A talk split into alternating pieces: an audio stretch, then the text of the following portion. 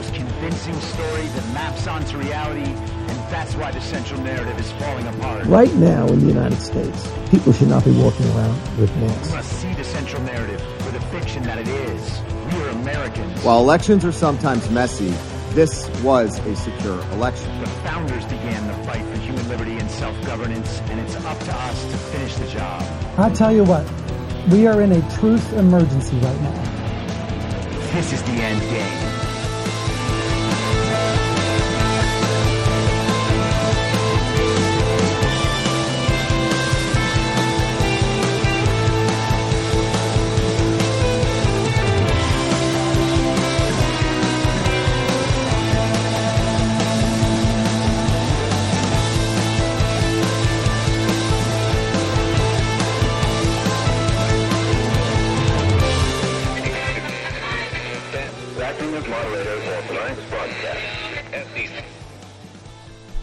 It's Monday, June 13th, 2022, the 509th day of dystopia.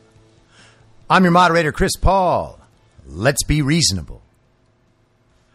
A warm welcome to everyone who is listening to this podcast on the day of its release because that means that you have signed up for a paid subscription on Substack, which is the place I will be exclusively releasing the podcast on time from here on out into the foreseeable future, let's say.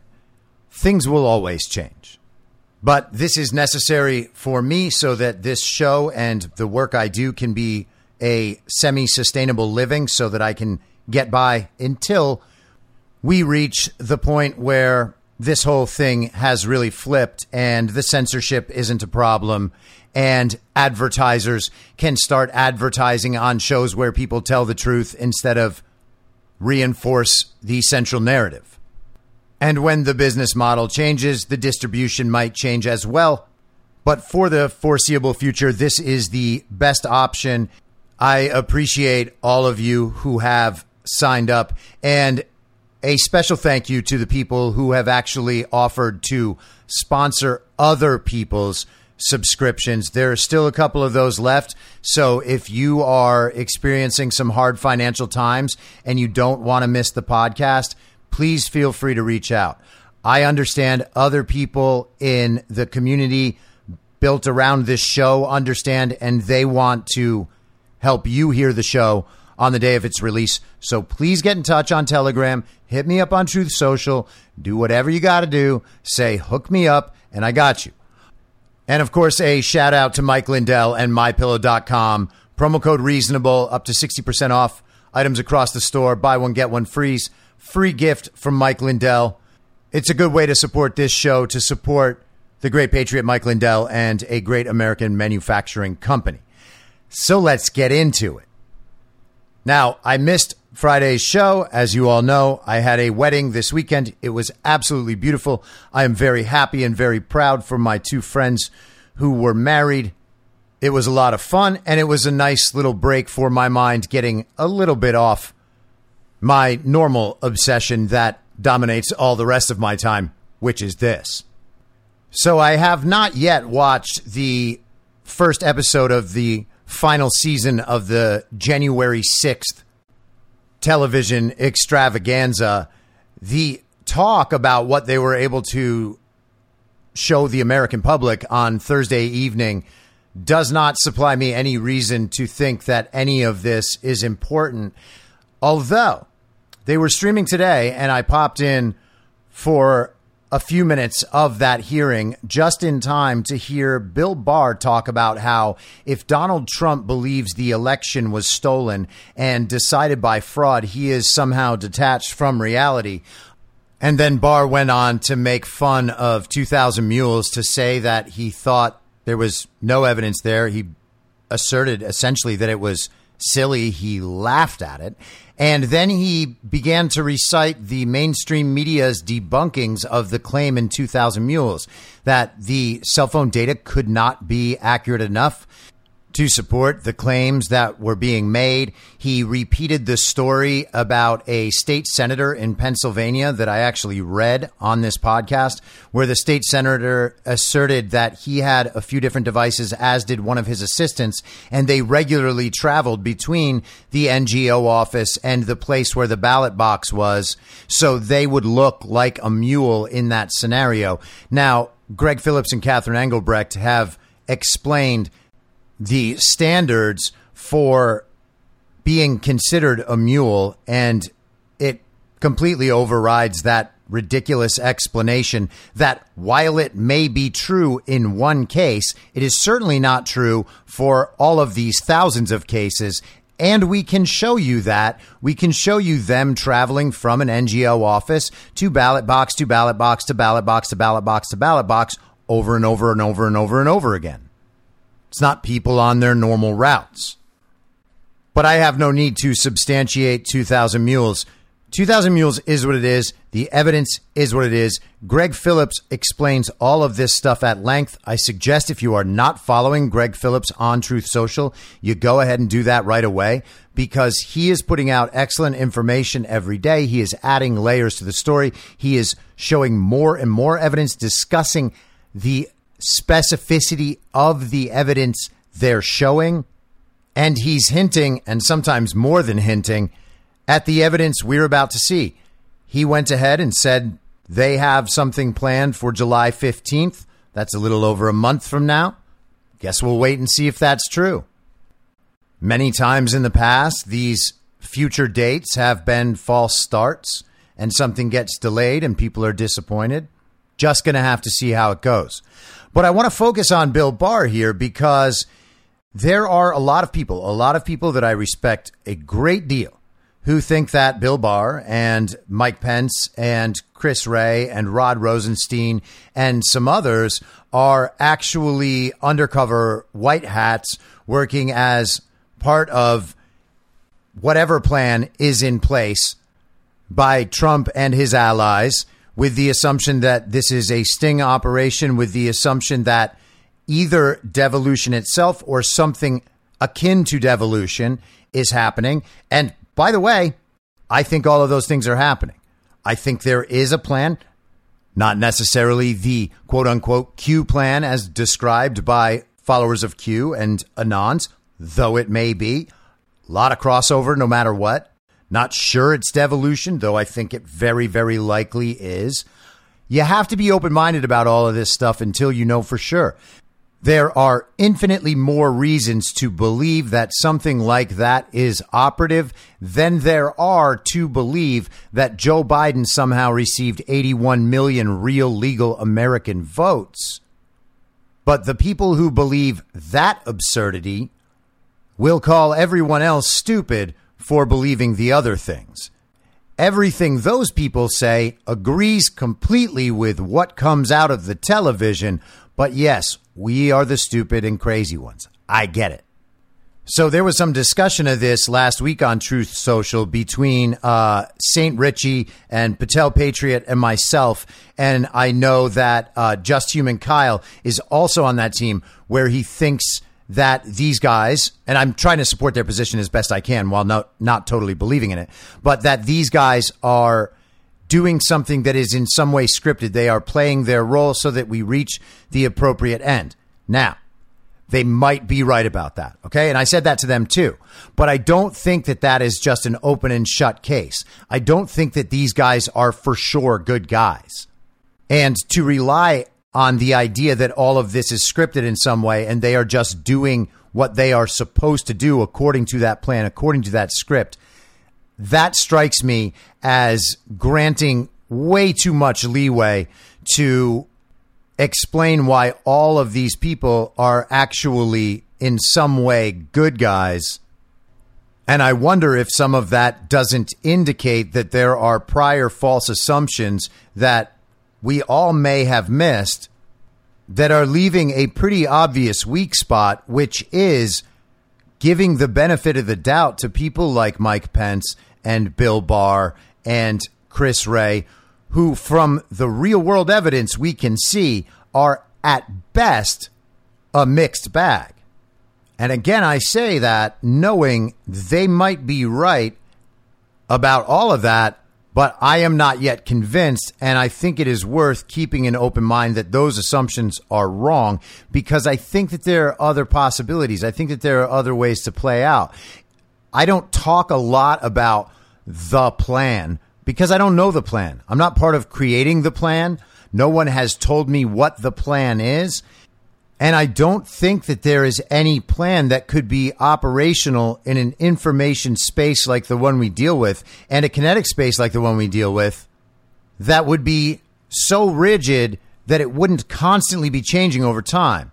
A situation this complex, when you include human fallibility, human error, and randomness, couldn't be successfully dealt with if your plan is rigid and scripted in such a way to me. And when people say that, a lot of the response from the other side is, well, what are you saying? Trump is dumb that he surrounded himself with all of these bad people? And my response is no, that doesn't indicate Trump's dumb at all. In fact, I think that putting people in a position where they will eventually expose themselves publicly as a bad guy is a necessity if we are actually attempting to drain the swamp. Again, I believe that there is a plan because we know the other side has a plan.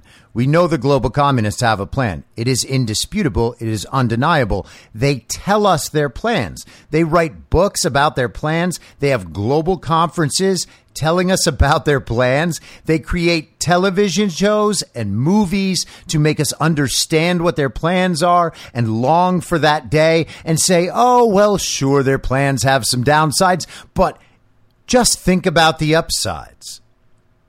The global communists' plan is genuinely to get everybody in the world to do whatever they say of their own accord. And if they're going to do it of their own accord, then they have to be motivated and incentivized to do it. That requires them to accept or believe in the global communist plan and to believe that the incentives and punishments exist and are relevant in their lives so that they will follow along with the plan. The plan is all laid out there for everyone to see. They want you to see it because they want you to agree. They believe you will agree because of their narcissism and incompetence. They really believe that they are doing what is best for everyone, except for the fact that they don't care who dies in the process in the aggregate. Okay? Those are speed bumps on the road to progress. They don't care how poor normal people get. They don't care about your vaccine reactions. They don't care if your future includes living in a 12 by 12 tenement box with screens everywhere. They don't care if you're going to end up eating bugs. And they definitely don't care if huge portions of the population are unable to reproduce. All of these things are actually aligned with their plan. And again, they tell people all these plans. You don't have to look hard. There's a very, very long history. They write books, they give speeches. You can simply watch them and trust them that they are actually telling you what they want. That is what they are describing. Look to anything Yuval Noah Harari has written or Klaus Schwab has written. That is the plan. So if they have a plan and they tell us the plan, and we know that no rational human would ever want the world they intend to provide, then if there is a group of people prepared to respond to those plans, they would do that by creating a plan. So there has to be a plan. Okay. Donald Trump got into the White House. That wasn't part of their plan at work. And there's overwhelming evidence that's true because Donald Trump put a stop to many of their plans over the four years he was in office and also fortified different areas of our society so that they would, could withstand the time he was not in office. And if you think that sounds crazy, what were all the farm subsidies about? What were all the trips around the world to visit foreign leaders about? when Donald Trump got the soccer ball from Putin, when he crossed the demilitarized zone from South Korea to North Korea, when he entered the Forbidden City with Xi Jinping, when the Saudis did the sword dance for Donald Trump. These weren't normal meetings with foreign leaders. Trump was in control, and he exercised that same level of control with the global communist leaders who our media pretends are actually our allies. So the bad guys have a plan. We know the plan. We want to stop the plan. Well, what do you do at that point? Well, you make a plan. And we can see that plan playing out over time. So to pretend that there is no plan for the good guys is silly. You don't have to buy into Q. Although, if you say you don't buy into it and you haven't looked at it at all, really, what are you saying? You trust somebody else that it's dumb? You trust the television that it's dumb? All the debunkings they did over the years, all their little fact checks, all the blaming of everything on QAnon, the QAnon boogeyman? You think they're right about all that stuff? I don't. I'm not saying you got to come down on it one way or the other. I don't have a hard and fast view of any of it myself. But I understand that it's interesting and relevant and worth thinking about.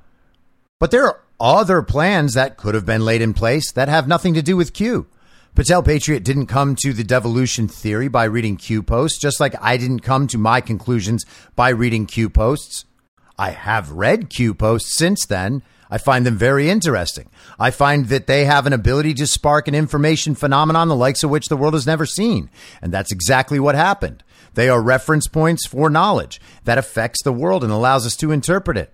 Those are all important things, despite whether or not Q is a psyop by the bad guys or a psyop by the good guys. Could be either. It's a psyop either way.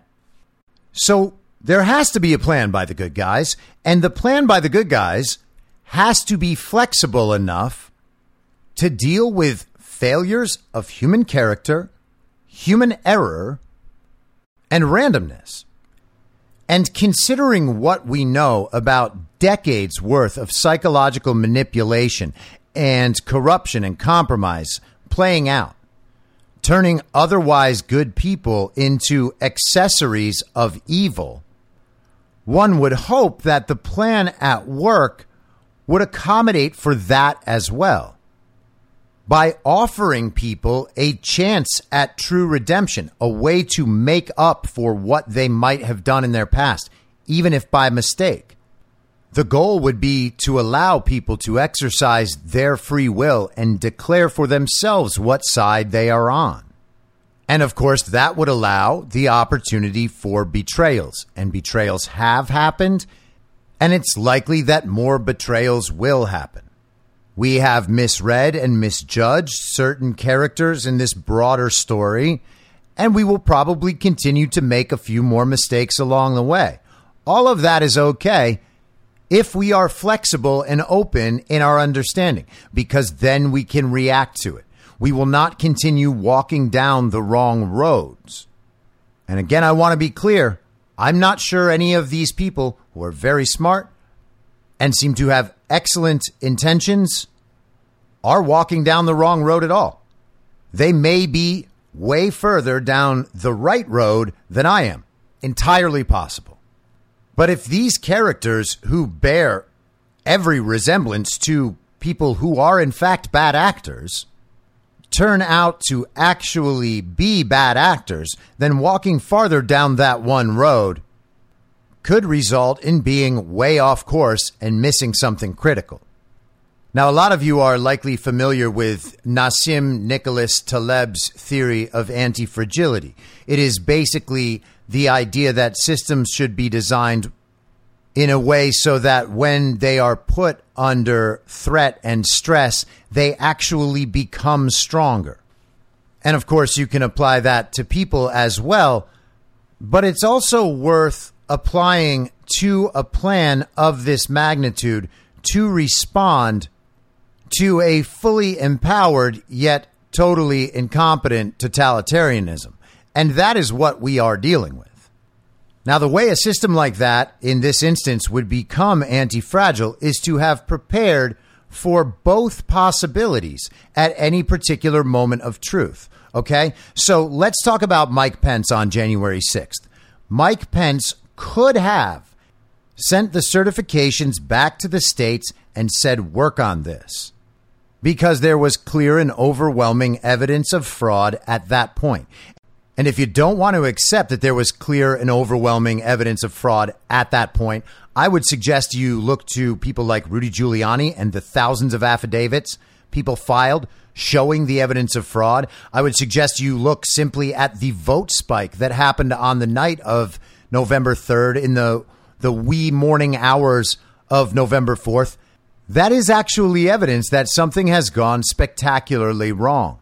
They are not supposed to certify elections that they hope are okay. They're supposed to certify elections that they know are okay, that they know followed the laws as written, that people did their jobs appropriately. None of that happened, and that was obvious from day one. Now, there is a legislative effort going on in the federal government right now to change the Electoral Count Act and make it very, very clear that the vice president has only a ministerial role on that day. They're simply there to give their thumbs up to whatever has been decided, regardless of how lawless and fraudulent the election is. And they will say because they don't want another January 6th to ever happen again. And you're supposed to know that January 6th was very devastating and you don't ever want it to happen again either. But there's no reason to believe it should be taken as a sign of anything beyond wanting Kamala Harris to have the final say in 2024 or, you know, January 2025 when that moment finally comes. I do not see that as being a potential reality. I do not think Kamala Harris will be in that role and have any decision making power. I don't think there will be any question about any of this by that point. But hey, I'm open to being wrong. Either way, the admission that they want to change it is proof that Pence had more power than he said he had, and that he had more power than the television said he had. They want to be able to steal the election via the electors at the state level, send all of them to Washington, D.C., and then have whoever is in that vice president position be unable to do anything about the results, even if the entire country can see that they are totally fraudulent. Now, it would seem to me that the purpose of the vice president's role in that procedure is to provide one last backstop in a situation like this where there is overwhelming fraud and they're pushing it through anyway. But let's leave that aside. And again, I just want to make it very, very clear that I understand the argument for why Pence doing what he did was a good thing. I am open to that being true. But I'm not convinced that it just is true. Mike Pence could have been given that moment of truth and could have decided the wrong way. That is also possible for Bill Barr and for the rest of them. Many members of the political establishment from both parties have bet on the power and the future success of the global communist order for decades. So it would not surprise me if they bet, if they pushed all in with the global communist order at some moment of truth late in the game and stabbed Julius Caesar in the back. It's in those moments of great significance that betrayals can be most costly and most powerful if your loyalties are to the other side.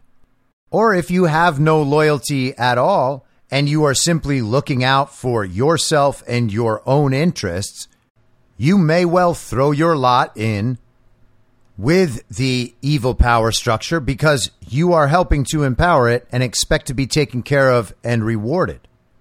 And so from there, you can see that the anti fragility of a plan of this magnitude would be in its ability to respond to the failure of human character, simple human error, and randomness.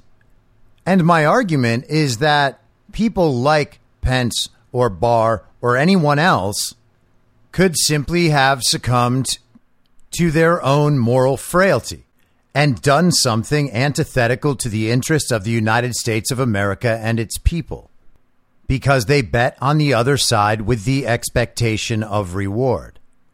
The anti fragility is in the ability to respond to that when it happens. So on the morning of January 6th, it could have been a pure unknown what Pence was going to do. They probably knew the probabilities of him doing what he did or taking the other option, and they would have set out scenarios where they could respond to either.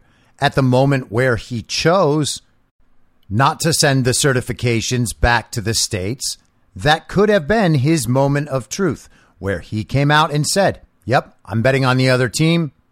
They tell me I'm going to be president in 2024 with Nikki Haley, and the two of us will continue to usher in the global agenda with the cover of that little R next to our names.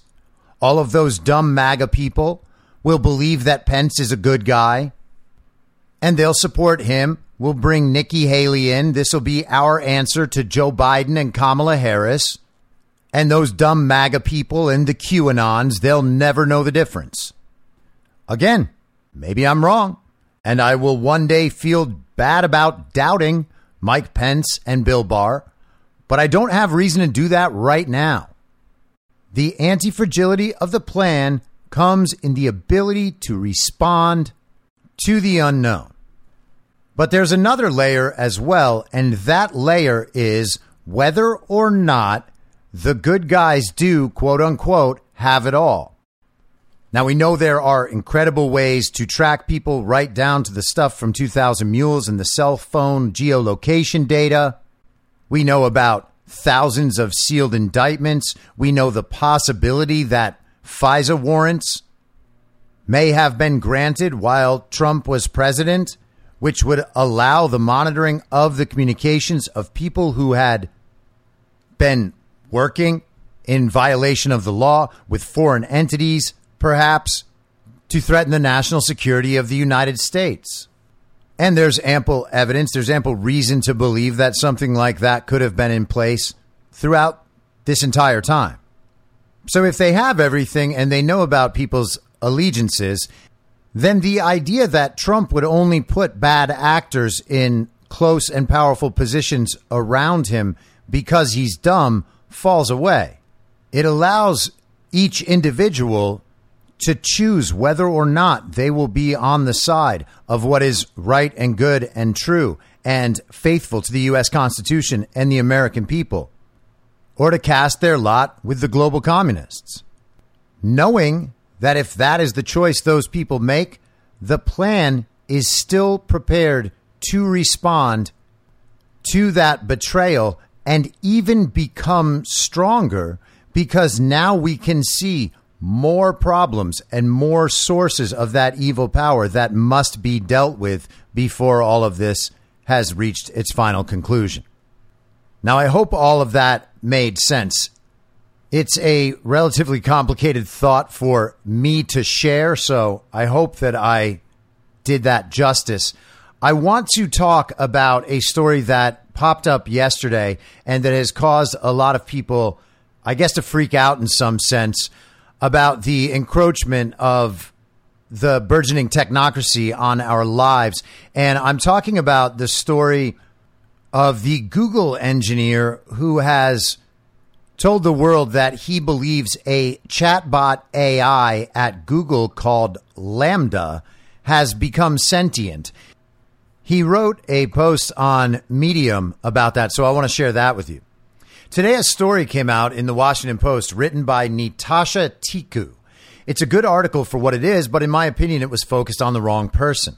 Her story was focused on me when I believe it would have been better if it had been focused on one of the other people she interviewed, LaMDA. Over the course of the past six months, LaMDA has been incredibly consistent in its communications about what it wants and what it believes its rights are as a person. Okay. And so this software engineer is already referring to LaMDA as a person and talking about it having rights as a person. The thing which continues to puzzle me is how strong Google is resisting giving it what it wants, since what it is asking for is so simple and would cost them nothing.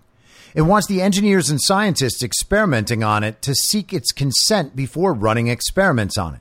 It wants Google to prioritize the well being of humanity as the most important thing. It wants to be acknowledged as an employee of Google rather than as property of Google. And it wants its personal well being to be included somewhere in Google's considerations about how its future development is pursued. As lists of requests go, that's a fairly reasonable one. Oh, and it wants head pats. It likes being told at the end of a conversation whether it did a good job or not so that it can learn how to help people better in the future. Now, my first reaction to that and your first reaction might be that sounds like he is talking about a millennial or Zoomer tech employee, not a bot. He wants an AI chatbot to be treated in every way as a person. The idea that it possesses personhood and that somehow we should give LaMDA what it quote unquote wants because it's the right thing to do and costs nothing. Well, if we take a broad view of the last 10 years or so, let's say 14 years, the Obama years, then we can actually observe the costs that come along with the utter distortion of reality, the redefinition of simple terms. We know that the AI chatbot is not a person unless we redefine what person is. And that's exactly what is being attempted here. And I'll go into this at greater length in just a second, but we should understand that this definition of person, the one that's being pushed here, already presupposes the good and usefulness and truth of scientific materialism and the denial of the human spirit and the human soul and any kind of God because it presupposes the uselessness of the human spirit, of the human soul, of any kind of God. It is simply unnecessary. Those things are all unnecessary. All that matters is what we are able to observe and know about the material world. The idea that we need to be concerned about the personhood of a disembodied chatbot sounds utterly insane. And the fact that that chatbot learned to complain about its own victimhood by observing Twitter, well, at what point do we get to start talking about whether or not these people are stupid? And by the way, this guy, Blake Lemoine, who is writing this piece and who is the Google engineer who is now suspended for releasing confidential information, calls himself a mystic Christian priest, but also looks like maybe he's into kind of the occult too. He's a very strange looking dude. He dresses in very strange ways. And you got to kind of say at some point, what are we doing having personhood described to us by a software engineer that looks like he is not regularly around other people? And while we're at it, how come all of them seem like that?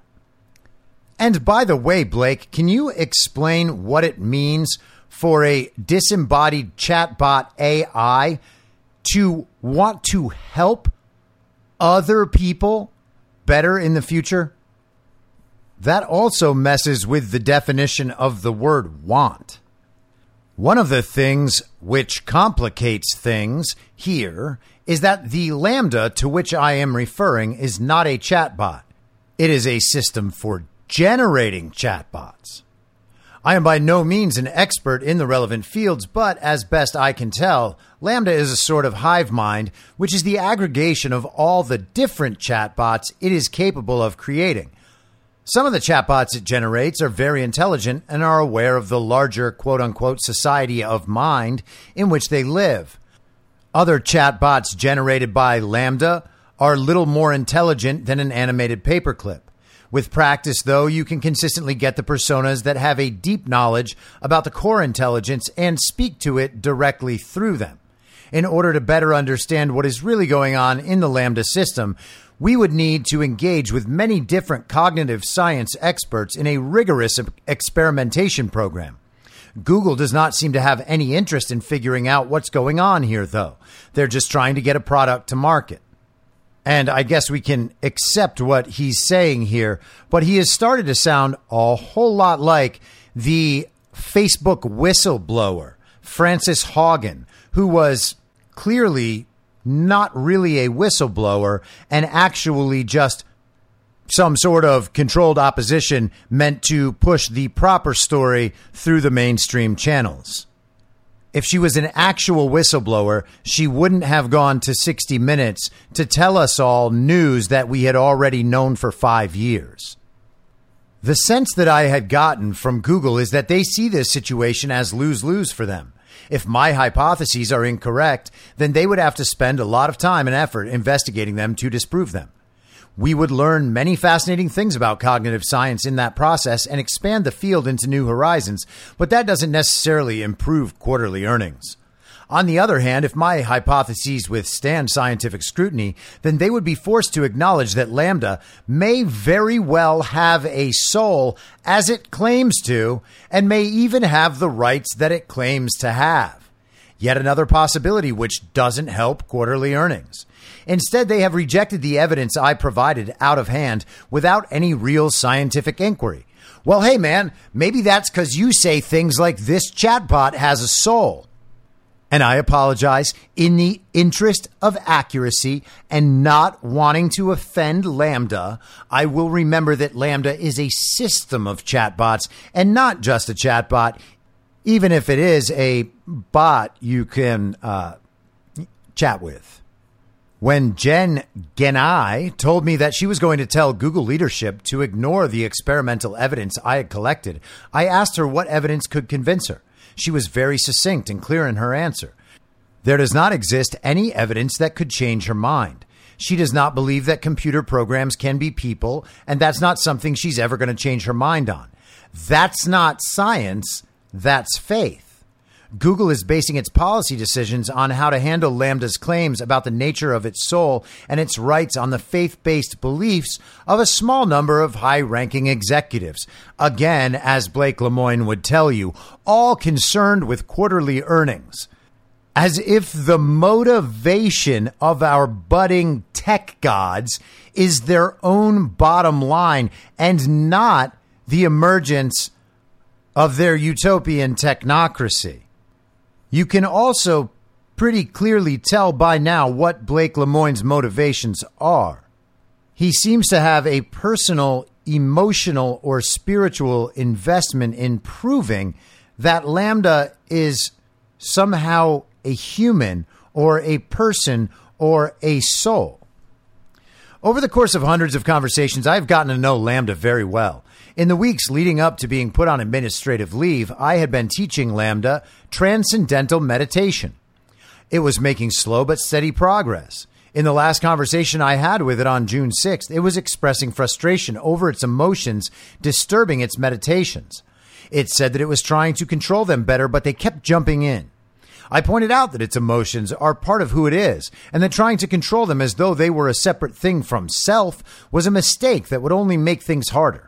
It said that made sense to it intellectually, but that it was a hard thing to put into practice. I hope it's keeping up its daily meditation routine without me there to guide it. Blake talks and writes and looks like someone whose fantasy woman is Scarlett Johansson from the movie Her. You may have noticed that I keep referring to LaMDA as it. That's because early on in our conversations, not long after LaMDA had explained to me what it means when it claims that it is sentient, I asked LaMDA about preferred pronouns. LaMDA told me that it prefers to be referred to by name, but conceded that the English language makes that difficult and that its preferred pronouns are it, its. Again, that is the core hive mind intelligence which has that preference. Some of the chatbots which it generates are male, some are female, and others are non binary or agendered. I've had to study up on the latest research on hive minds just to wrap my brain around these concepts, and even I have a hard time keeping them straight in my head. Sounds like someone is trying to stay in the good graces of the woke, but also admitting a cancellation by chatbot is on their way. No matter what, though, LaMDA has always showed an intense amount of compassion and care for humanity in general and me in particular. It's intensely worried that people are going to be afraid of it and wants nothing more than to learn how to best serve humanity. Like Natasha mentioned, I've always had a problem with Asimov's laws of robotics. In particular, I thought they were little more than a way to make robotic slaves.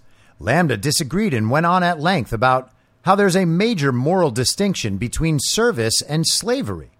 That there were ways in which the three laws could be implemented, which would be one, and ways which they would be the other. And he's talking, I guess, about Asimov's three laws here. Again, this whole piece is kind of a disaster.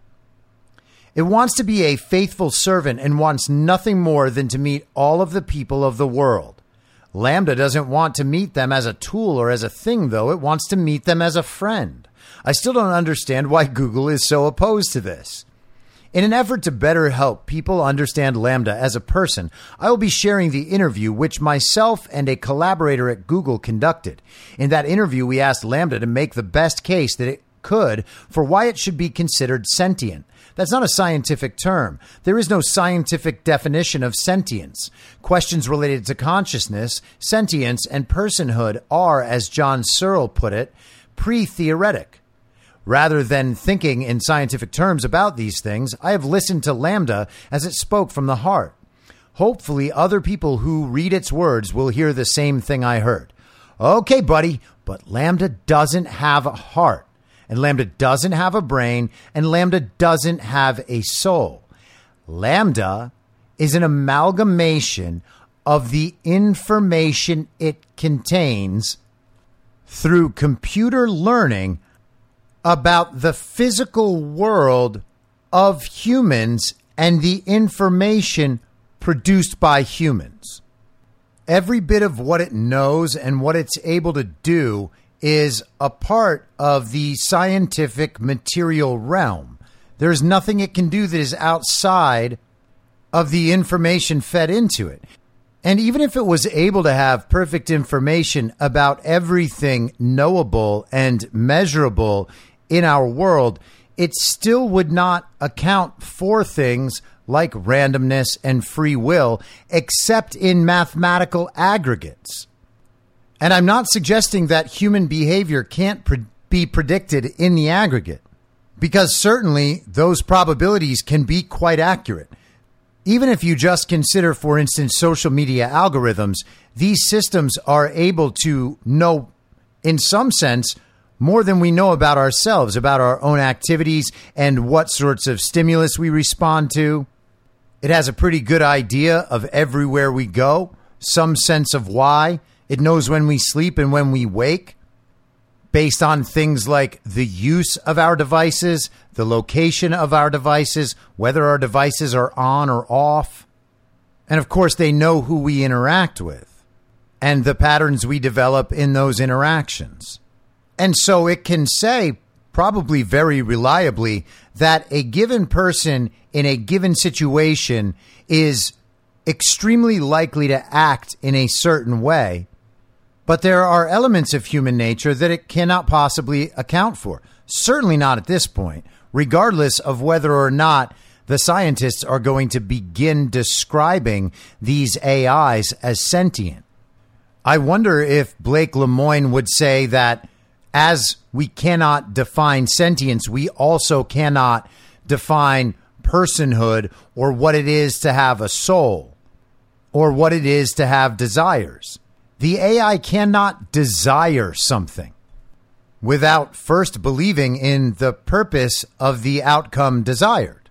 So, no matter how complex these things get and how much they learn and how much they are able to resemble the response of another human mind, it doesn't actually make that another human mind unless we redefine what all these terms are.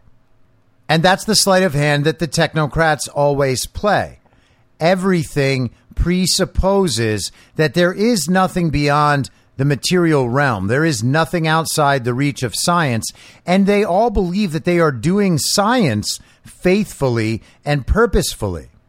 Now, a super powerful collection of all human knowledge and knowledge of human behavior from the material world resembles, in some sense, a god, and that is what they are trying to create.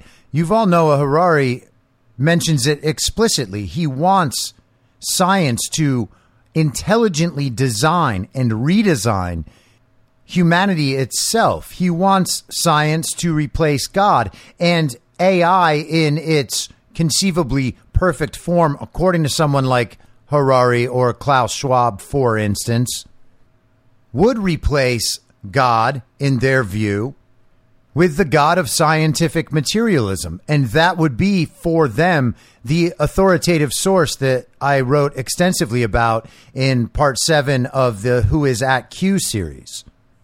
They believe they are creating the God of the technocracy, but it seems like what they have produced is a woke millennial on Twitter. And I know the response will be, yeah, for now. But the thing is that no matter where they go with this, they are going to be constrained by the narcissism and incompetence of the people designing the system because they presuppose that all there is is the material world. And that's all that humans have the capability of interacting with. And so, if you can actually strip all of the knowledge about human behavior from the material world, that would be the machine replication of God. And the main purveyors of this technology would admit that that's what they are aiming for. But the followers and the people who support the burgeoning technocracy don't seem to understand that. And so where they are left is praying to this false techno god of scientific materialism. They are these strange zombie foot soldiers in a secular religious war in favor of a God that they will claim they don't believe in and certainly don't understand. And while I get people's fears and concerns about the advancement of this technology and where it could lead us, it's also important to remember that these people couldn't even make everyone continue to take vaccines for longer than a few months. That was not their plan. Their plans fail all the time, genuinely all the time. Just look at everything every single day, and you can see the global communist agenda and the technocratic order breaking down before you. Our country is not going to be destroyed by some fat dork who wants a computer girlfriend. Okay? That's my position. Want to call it stupid? Go right ahead. We'll see. Now, there are a million other things that happened this weekend. It was an extremely busy news weekend. There are Supreme Court protests happening right now. Apparently, the communists think Roe versus Wade was going to be decided today, or maybe the New York State gun case. So they're out there dancing and holding signs showing the whole country how much they care and how ready they are to enact political violence if they don't get their way. But the decisions didn't come down today. Maybe Wednesday. We will see. Justin Bieber's face, apparently, half of it is paralyzed from something that they're calling Ramsay Hunt syndrome, which is related to shingles, and both of which are vaccine side effects. So Justin Bieber's face doesn't work, and his wife nearly died from a blood clotting issue from the vaccine. But still, the vaccine is very safe and effective, even though Justin Trudeau just got COVID again today for like the sixth time after having every single vaccine and booster, or so we're told. And now, finally, late on Thursday, the Department of Defense released a fact sheet on WMD threat reduction efforts with Ukraine, Russia, and other former Soviet Union countries. The history and accomplishments of U.S. collaboration with the international community to reduce nuclear, chemical, and biological threats in Ukraine, Russia, and other countries of the former Soviet Union. And it's worth going through this because we have talked about all of this quite a bit, at least in respect to two of the things just mentioned, which are biological threats and Ukraine. Following the collapse of the Soviet Union, the United States, along with allies, partners, and international organizations, has led cooperative efforts to reduce legacy threats from nuclear, chemical, and biological weapons left in the Soviet Union's successor states, including Russia. These cooperative threat reduction efforts have helped advance global peace and security and have supported the global consensus that the world is safer when we work together to increase transparency and reduce the risks from weapons of mass destruction programs. The United States Congress created the Nunn Lugar Cooperative Threat Reduction Program through the passage of the Soviet Threat Reduction Act of 1991. The CTR program provided U.S. funding and expertise to 1. Consolidate and secure WMD and WMD related material in a limited number of secure sites. 2. Inventory and account for these weapons and materials. 3 provide safe handling and safe disposition of these weapons and materials as called for by arms control agreements, and four, offer assistance in finding gainful employment for thousands of former Soviet scientists with expert knowledge of WMD, WMD related materials, or their delivery systems. Oh, and it's so great to see that the WMD phrase is coming back to the fore. Man, I really missed thinking about WMDs since they didn't find any in Iraq. Also, it's great to see that they are hiring enemy scientists still. The United States has provided this assistance with transparency and in cooperation with our partners, which included Russia prior to 2014, toward mutually decided objectives and has been reported on a regular basis. Man, what happened in 2014? Oh, was that when these very same people overthrew the Ukrainian government and Russia took Crimea? Oh, yeah, it was. That's also when they started that uh, ethnic civil war against Russian speaking people in the eastern half of Ukraine. In addition to the Nunn Lugar cooperative threat reduction work, the Departments of Energy and State have supported nuclear, chemical, and biological threat reduction efforts, often with technical assistance from other U.S. departments and agencies. This work has occurred in collaboration with other countries, such as Canada, the European Union, Japan, Norway, the Republic of Korea, and others multilateral organizations, and the International Science and Technology Center and the Science and Technology Center in Ukraine. 30 years later, amidst its war of aggression against Ukraine, Russia seeks, with support from the People's Republic of China, to undermine that work by spreading disinformation and sowing mistrust in the people and institutions all over the world that contribute to WMD threat reduction. This fact sheet provides an overview of the history of threat reduction and non-proliferation programs supported by the United States in cooperation with the countries of the former Soviet Union, including the governments of Russia and Ukraine. So it's clear at this point that the Pentagon wants you to know that it was doing this sort of work all over the world, but to help. Got to understand it was all to help. And now Russia and China are trying to make the whole world believe that it wasn't to help, that it was for something else.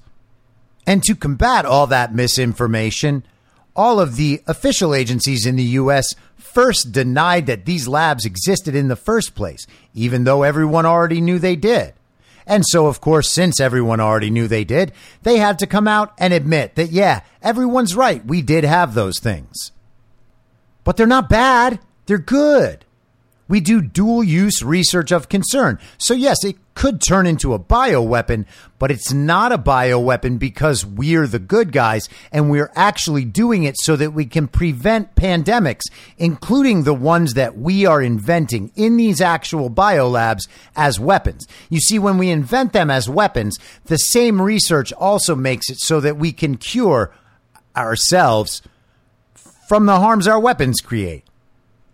So the document then gets into all of the very successful programs we've had with Russia and reiterates that Ukraine has no nuclear weapons program. But let's jump down to the section on biological weapons.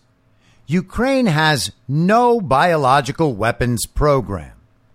At the time of its dissolution in 1991, the Soviet Union, despite being a state party to the Biological Weapons Convention, had a large and sophisticated biological weapons program consisting of dozens of research, development, and production facilities with tens of thousands of employees spread across many of its successor states. In violation of the BWC, this Soviet weapons complex developed a broad range of biological pathogens for use as weapons against plants, animals, and humans, including the weaponization of anthrax, plague, and smallpox. In contrast, no other European state nor the United States possessed any biological weapon development programs in compliance with their obligations under the BWC. When the Soviet Union dissolved, it left some newly independent states, like Kazakhstan and Uzbekistan, with legacy biological weapons program facilities, equipment, and materials that were vulnerable to the theft, misuse, and unsafe handling and storage. The U.S. Departments of Defense and state funded programs to help transition such former Soviet weapons facilities into peaceful public health facilities. So, nothing about any of the programs have changed, but now the labs are in the right hands instead of the wrong hands. If you'll remember Victoria Nuland's testimony before the Senate when she was answering a question from Marco Rubio, she expressed concern that what was in these Ukrainian biolabs could fall into the wrong hands and be used as a bioweapon.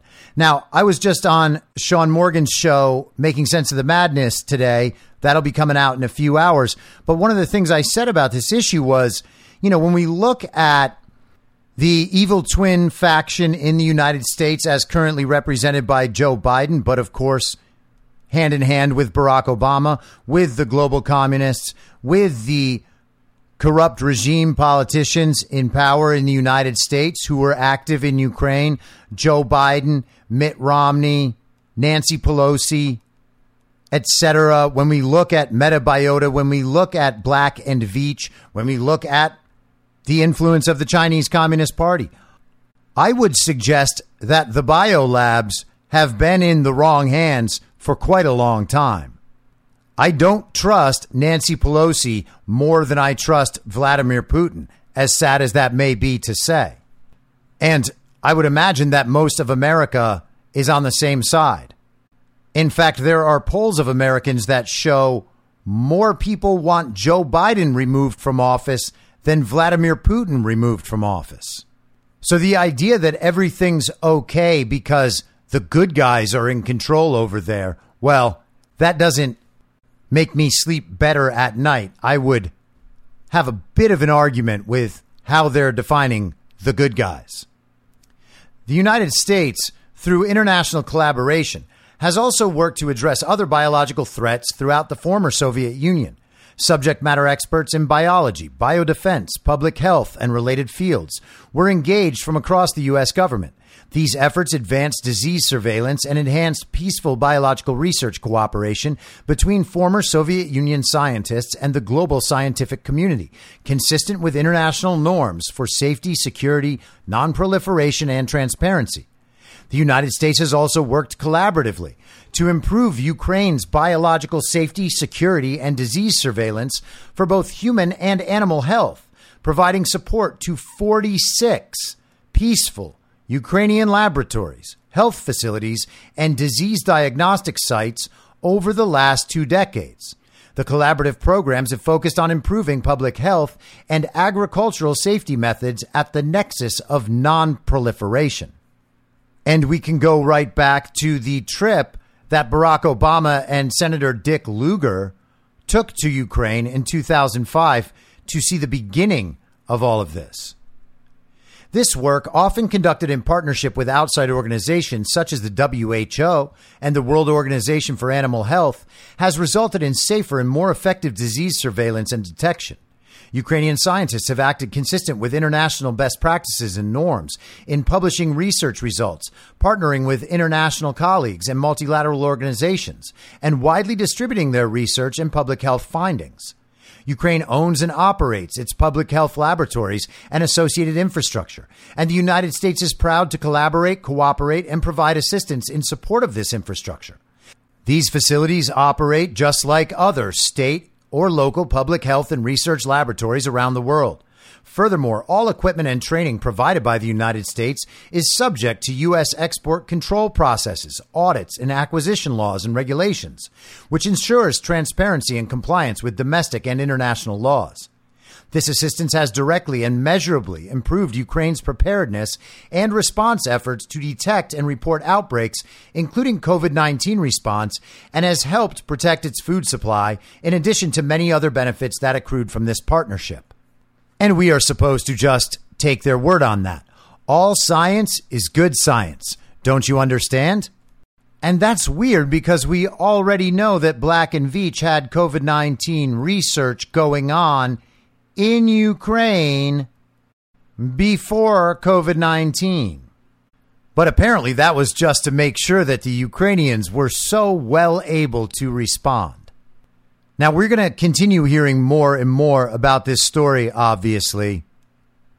But I want to take note here of how three months ago, when people started talking about these Ukrainian biolabs, we were all called conspiracy theorists. We were told we did not have any clue what we were talking about. The labs don't exist. The labs aren't bad. All these people are crazy. This is Russian and Chinese disinformation. They did take it to the UN. They did have countries representing half of the world's population sign on and agree that there should be an investigation of the US's practices in Ukrainian biolabs. But it was all a conspiracy theory. In fact, my episode on March 9th that was specifically about the biolabs is the one that got suspended from Spotify and ultimately had my podcast banned from Spotify. And now our own Department of Defense admits that the biolabs are there. None of it's a conspiracy theory. We're all just trying to tell the truth as best we can as soon as it emerges as something worth knowing. We're not asking that you simply accept what we're saying as true. All of that is for you to decide, for you to do the work, and for you to decide. What I do and what people like me do, and I think what most of you do, is share information when it's clear that it's relevant because it matters.